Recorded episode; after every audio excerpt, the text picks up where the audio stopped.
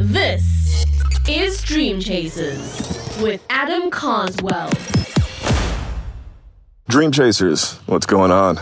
Shifting back to the uh, autobiography episodes, I believe it's time to reminisce on grade number two, second grade, which would be help me out, y'all. Most kids, is you go into kindergarten at age five, you turn six, you go to first grade six, then you turn seven. So, second grade, seven going on eight. What do we remember about second grade?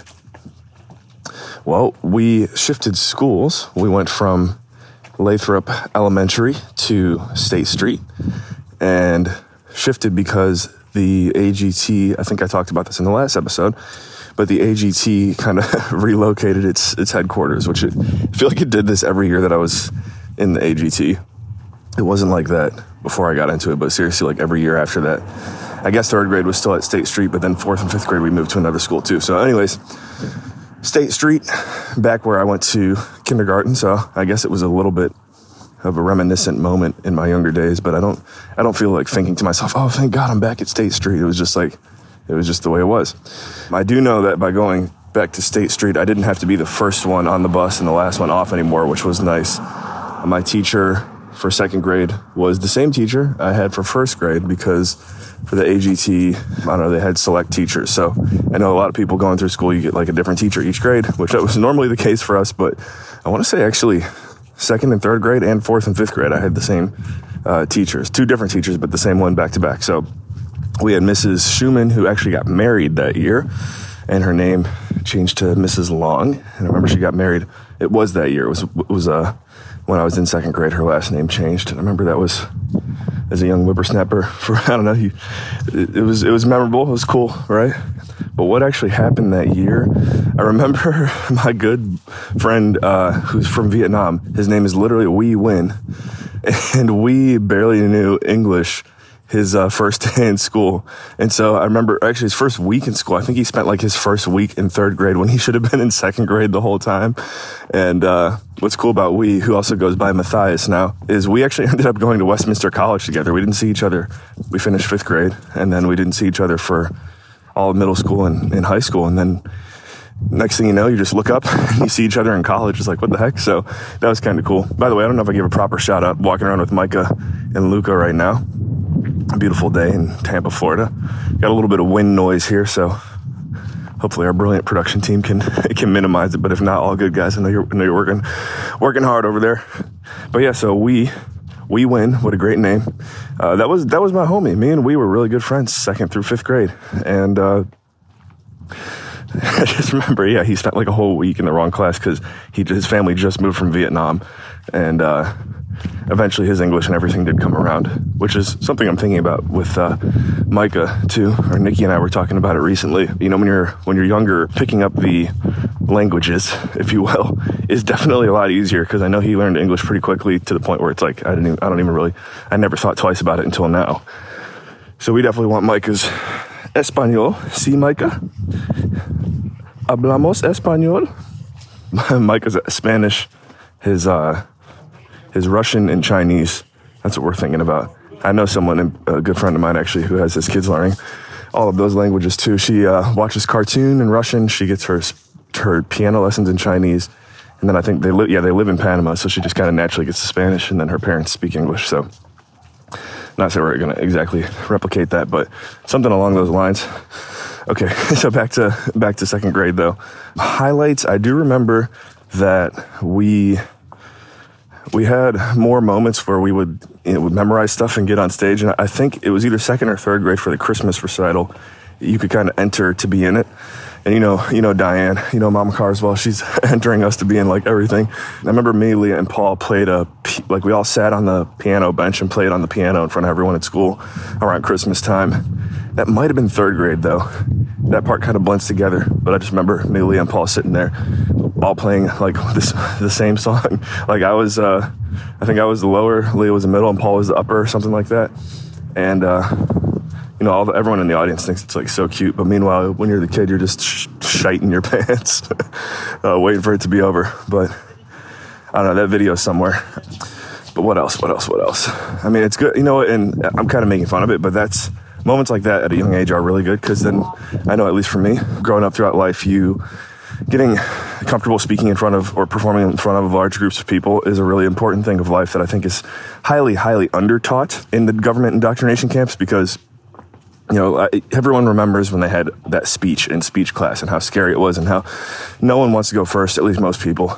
And uh, what a lot of people don't realize is that the true and fastest way to wealth creation, financial freedom is oftentimes through communication. And it's just funny how communication is uh, very, very underemphasized just in general across the world. That's why we do this podcast, a large portion, a large piece. I know this is a tool to help sharpen my communication skills. And I would say same goes for any other podcaster out there, public speaking, all that stuff. I did an episode a while back, probably near the 180s, called The Art of Communication. I think that was it. I'm pretty sure that was it. And uh, I would just highly recommend going back and checking that one out and also just Googling the four levels of value, which talks about the power of communication and imagination to create wealth. Most of the world, 99% of the world, never really makes it to this level of mastery or at least focuses on it as a level to get better at. And that's why, you know, you call it an ideal job, but a lot of people who even end up making six figures for a living uh, tap out as the six figure range because they're leveraging their management skills, not necessarily their voice. They're not creating uh, messages that move the masses or, hey, how you doing? Or uh, creating conversations that conjure up cash flow. That's really uh, where the true freedom levels of life lie. And grateful to say that we're in it. Me and little boy Mikey, Mike is in it, and and my wife and all of us, and uh, we're going to continue to keep getting better at, at, leveraging communication and imagination to get what we want for those and those around us. So back to second grade, I'm grateful for those moments on stage. And it's funny, I was every time I start talking about a different grade, I think all these different memories are going to pop up, and I'm really not thinking of that many in second grade. I know Mr. Johnson was our principal, and we were always like really cool with Mr. Johnson, Mr. Med, M E D, Med Johnson, who I think he's retired now, but he's still still out there. Shout out to Mr. Johnson if you ever listen to this. You know what? Third grade. I'm looking. I am looking forward to third grade. Talking about third grade because I do remember some things now that I say it pretty vividly. So there you go. I, I feel like there's more. You know what? We'll talk about the extracurriculars real quick definitely got more involved, even more involved each year with sports. This would have been second grade would have been uh, probably Painesville Junior Olympics. If not second grade, by third grade we were doing that, and then more involvement in basketball at the YMCA.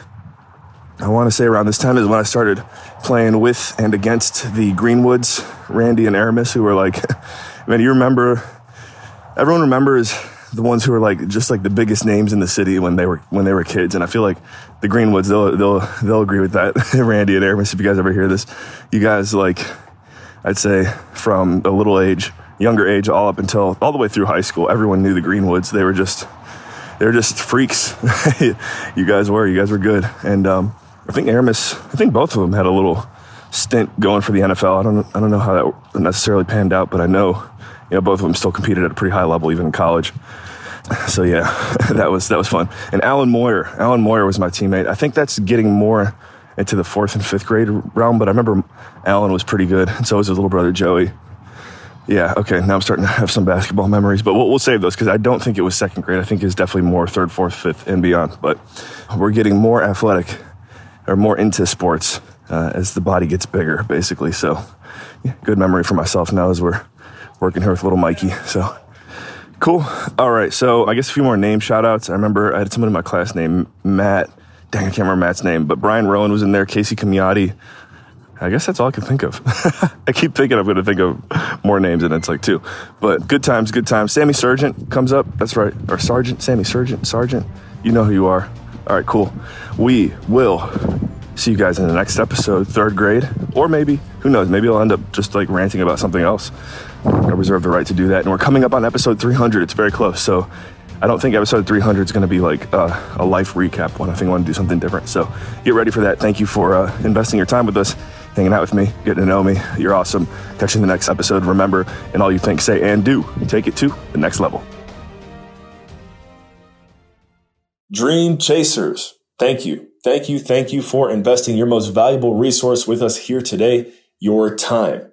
If you enjoyed today's episode, be sure to share this bad boy on social media. Drop a five star review, hit that subscribe button wherever you get your podcasts.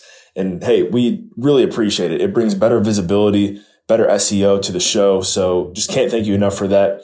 And also, as you notice, we don't have any ads here on Dream Chasers. So just want to remind you to head over to carswell.io to get all updates, especially because I am currently writing a book. The book is on the topic of insert suspenseful topic here. Multiplication. Yes, I'm writing a book on multiplication. I know that may sound silly, but that's what it is. So I'm really excited about this. I have also learned it takes a lot more time to write a book than I originally expected. So it's coming soon. And just want to remind you if you want to get updates on my first ever book, you can go to carswell.io, drop your email address there, and you'll get all the updates you could possibly need or imagine on the release. So thank you again for your listenership. And remember, in all you think, say, and do, take it to the next level.